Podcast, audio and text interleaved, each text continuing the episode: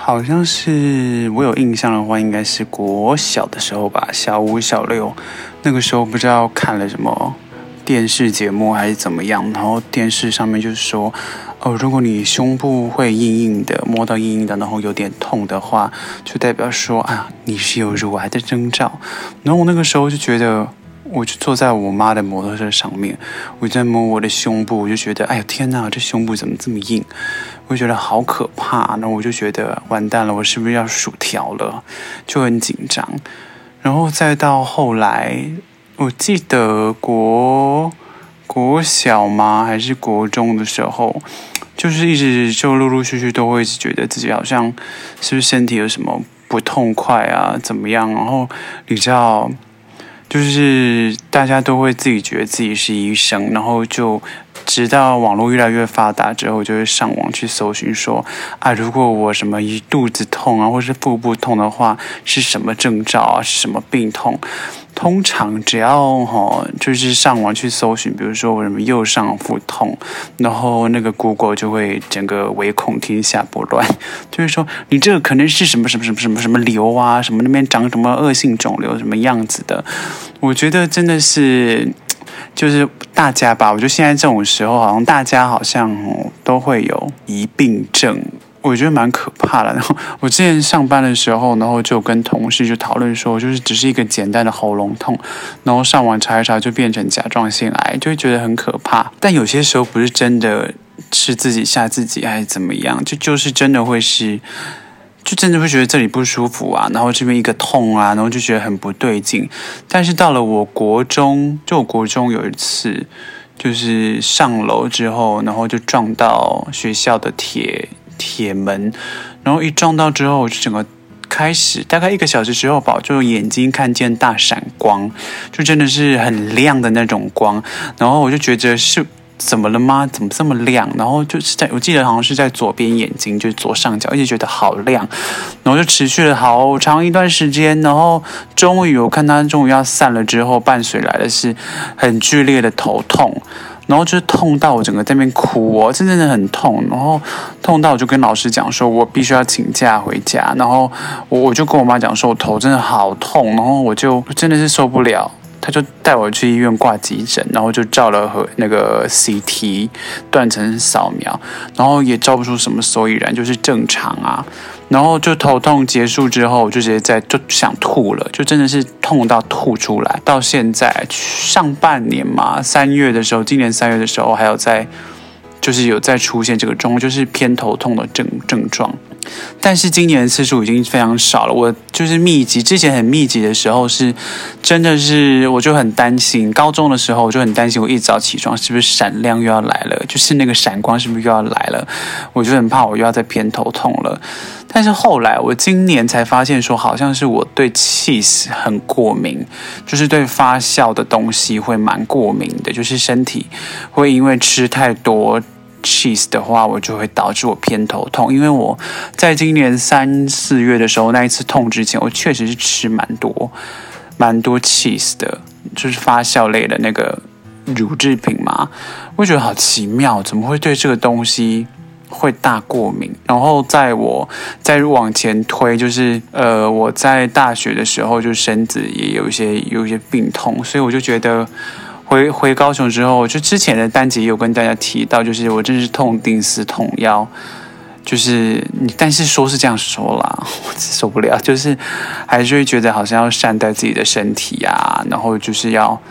我觉得我已经比怎么讲一般人嘛，还要患得患失自己的身体状况，就是我的疑病症的症头是很严重的，就是我会觉得我。但是确实，我自己我我觉得我的身体是比一般人敏感，就是我只要再多熬一点夜，或者是我只要怎么样，就是吃的不对劲，或是吃太快，就是我的身体都会有一些反应出来。然后到今年，我就是有一些新的身体的怎么样共处模式嘛。我二零年开始开始吃不吃肉，然后。也不喝牛奶，然后不喝牛奶之后，到现在变成是会有一点乳糖不耐，就是我只要喝了牛奶啊，或是吃了一些乳之后，我觉得容易胃胀气啊，然后跟腹泻，我觉得身体的体质是真的会改变的，所以我现在就是就像刚刚说的，就是不喝牛奶，然后也不不吃不吃肉这样。然后，但是我发现近期，呃，我从我偏头痛的状况很很比较少见了，就是次数非常少，但是。近期啊，很困扰我的就是紧缩型头痛，就是它会从后颈一路痛到太阳穴，然后就是痛到它不是会像偏头痛那样的痛，可是就是会很干扰的很紧，就是你的头会很紧，这个好像是压力使然，就是好像就是你给自己太多的太多压力了。这个东西讲起来，我觉得太抽象。我有时候不觉得我自己有给我自己太多的压力啊。但是我觉得有一件很奇妙的事情，就是我只要把我近期的需要完成的事情列出一个待办事项之后，然后我再一一把它做完的时候，我就发现我的紧缩型头痛好像会缓解不少。我觉得紧缩型头痛会出现，好像都是因为我觉得啦，就是这个前提好像是都是我觉得我好像。觉得好混乱，然后就觉得我的事情好像一直嘎在一起做不完，然后觉得好像我一直被事情追着跑。但是我如果把所有的就是待办事项任务都列出来，然后我再一一打勾之后，我发现我会蛮安心的。而且我现在给自己的一个守则就是，我一天完成一件事情，我觉得非常开心了。完成第二件就是我放鞭炮。就是我觉得我现在的的生活里面，我一天只要完成一件我的代办任务里面的事情之后，我就会觉得满足，我就可以去做一些其他我想要做的事情了。比如说看什么什么什么球赛啊，什么之类的。我是真的会看球赛，但不是那种哦要爆队那种斗牛的那种球赛，不是，就是我真的很爱看那种网球、羽球。那种，但是我也蛮爱看篮球的啦，就之前就很爱看 T1 那些的，我还可以那个哦，这我是真的可以聊的哦，哦，这题外话，对，就是我会给自己一个待办任务，然后我最近还迷上了睡午觉，各位，我觉得睡午觉真的是一件相见恨晚的事情。国小的时候我就就是极力的，就是。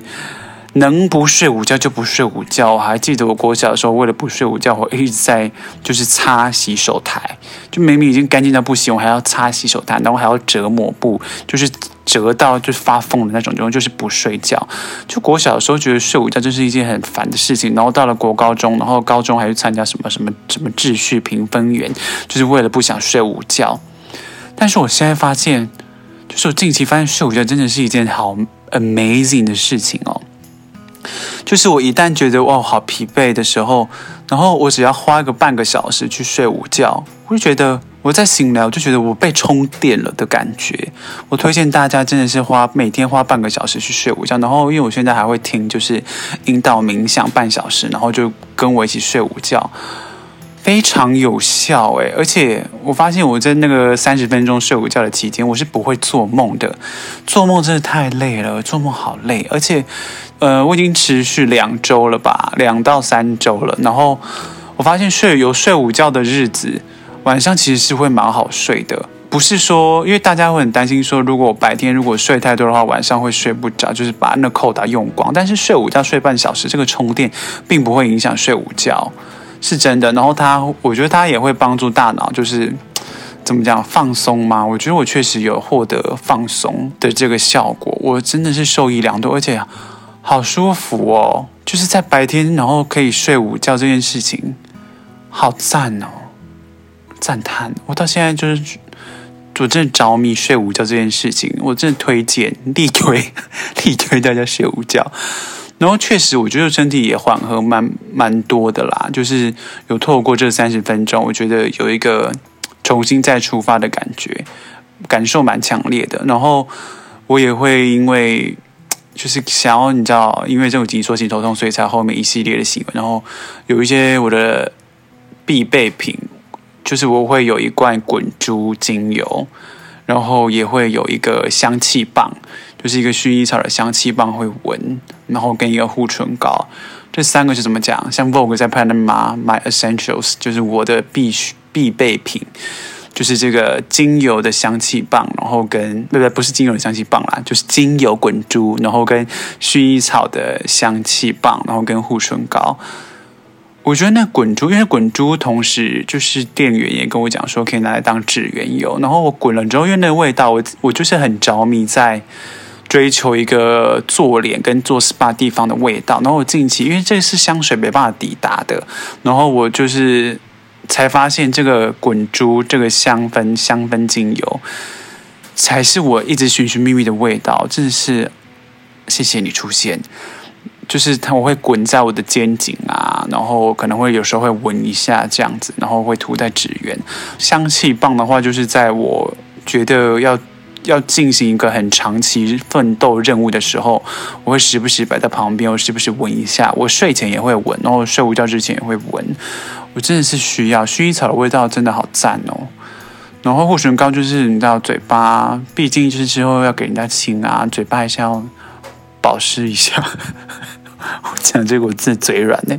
但护唇膏真的蛮需要的啦。我真的觉得护唇膏就是三个必需品。这样，总而言之呢，就是有这些症头出现，然后就是从前面在讲疑病症这件事情，我现在还是有，现在还是有很强烈的疑病症啊。但是确实一到后来，我确实就是身体有问题啊，没有错啊，就是就是生了长了一些就是有的没的东西啊，然后就大学的时候还去动了一些小手术啊之类，然后到现在。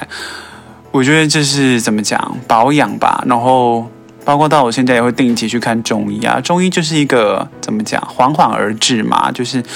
你没有病的时候去看就是保养。然后有问题去看的时候，我不知道中医对我来讲就是一个很釜底抽薪的感觉。当然也不是要业配中医啦，但而且中医也是要看对中医，跟这个医生跟你的频率对不对啊？跟他是不是真的对你有效？我就现在遇到了都蛮蛮遇到这个，我就是蛮蛮赞的。然后包括呢，我还有推荐几个朋友去看，然后也是觉得很不错啊。我我家人都在那边看，就是中医就是怎么讲？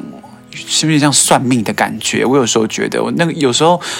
就会觉得说，他把个脉，然后就是会知道说我哪里出问题。我那个时候第一次，因为我就是一直有那种头昏的症状，就有点头晕，就是不是到晕天转地的感觉，可是就是有头昏的症状，就是蛮久的。然后包括我也有地中海贫血。然后那个时候去看的时候，我本来主要是去看睡眠，因为就是睡不好，因为我本来就蛮浅眠的，所以我就去看睡眠，就是把脉啊。然后医生就是我也没有跟他讲说我头昏哦，然后就把脉，然后医生把完之后就说你头会昏哦。我说嗯，什么什么状况？我现在是来到那个吗？算命算命师吗？还是算命的场合吗？然后他就说你脑部循环很差，就是不太好。就问我说有没有吃饭？我说是指有没有吃三餐吗？他说不是，是指有没有吃白饭。因为我从二零年那个时候开始减，就是想要减重之后，就有蛮长一段时间，就是白饭的量我就吃很少，或者是不吃，我就改吃糙米或是五谷米了。但是就是他跟我讲说，因为有那一。就是用脑的时候蛮多，然后有些时候要打，那个时候要打一些小论文，然后我是在想一些企划、写脚本的时候，就是必须要动脑。然后我又如果所有要动脑的事情很集中的时候，就是会脑部就会很耗弱，然后长期下来就是供血会送不上去。我就想说，哇塞，你把个麦可以讲出我这一系列的长期的饮食习惯跟作息哦，很屌诶。就是看完中医之后，就从那个时候开始调啊，也调了大概应该有一年了，我就觉得蛮有效，陆陆续续有遇到一些小镜头，然后去看，然后确实都有获得一些缓解，然后还有一些推拿，然后跟针灸。好需要哦！我不敢说我是老骨头啦，因为比我老的人还大有人在。但是你知道，在一个青春期过后，你的身体就会逐渐走向衰弱，所以你就要时不时的，就是叮咛自己，就是要保养养生，然后处在一个怎么讲亚健康吗？就是抵达不了完全健康，我觉得保持一个亚健康的状况，就是不要让自己就是走向。坠落低谷的那种情形，我不敢呢，我真的不敢。所以总而言之呢，这集就是跟大家分享，就是真的，我真的觉得，就是你觉得很累啊，因为大家都没有很常就在这边喊累啊，无法承受的时候。真的推荐大家，就不一定就是可能什么一点啊，好像大家网络上就会说什么一点是最佳睡午觉时间，是有些时候就没办法一点睡嘛，就是，我还是会抓个时间让自己有一个半小时，就日落之前，或者是没有，或者是就是在日落之前，就是有个半小时让自己睡午觉，然后再搭配一些日常小，我觉得会获得一些休息的时间，因为怎么讲，出社会之后。能够真正休息的时间真的不多，而且要怎么样才能够完整的休息到这件事情，是我到现在还在汲汲营营的。嗯，OK，推荐大家睡午觉。OK，Goodbye，感谢大家收听喽，再见。